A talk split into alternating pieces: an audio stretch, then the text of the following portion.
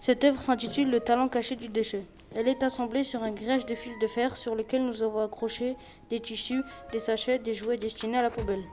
C'est là que nous avons découvert le talent caché du déchet. Il se transforme en des choses auxquelles on ne s'attend pas et peuvent prendre plusieurs formes pour devenir quelque chose de beau. Ce talent est caché car on ne pense pas ça du déchet avant d'essayer de le métamorphoser.